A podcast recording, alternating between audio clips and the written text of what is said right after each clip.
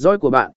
Năm giới hạn số lượng hạ sở tịch, mặc dù in sở tơ giam cho phép bạn sử dụng nhiều hạ sở tịch trong một bài viết, nhưng không nên lạm dụng.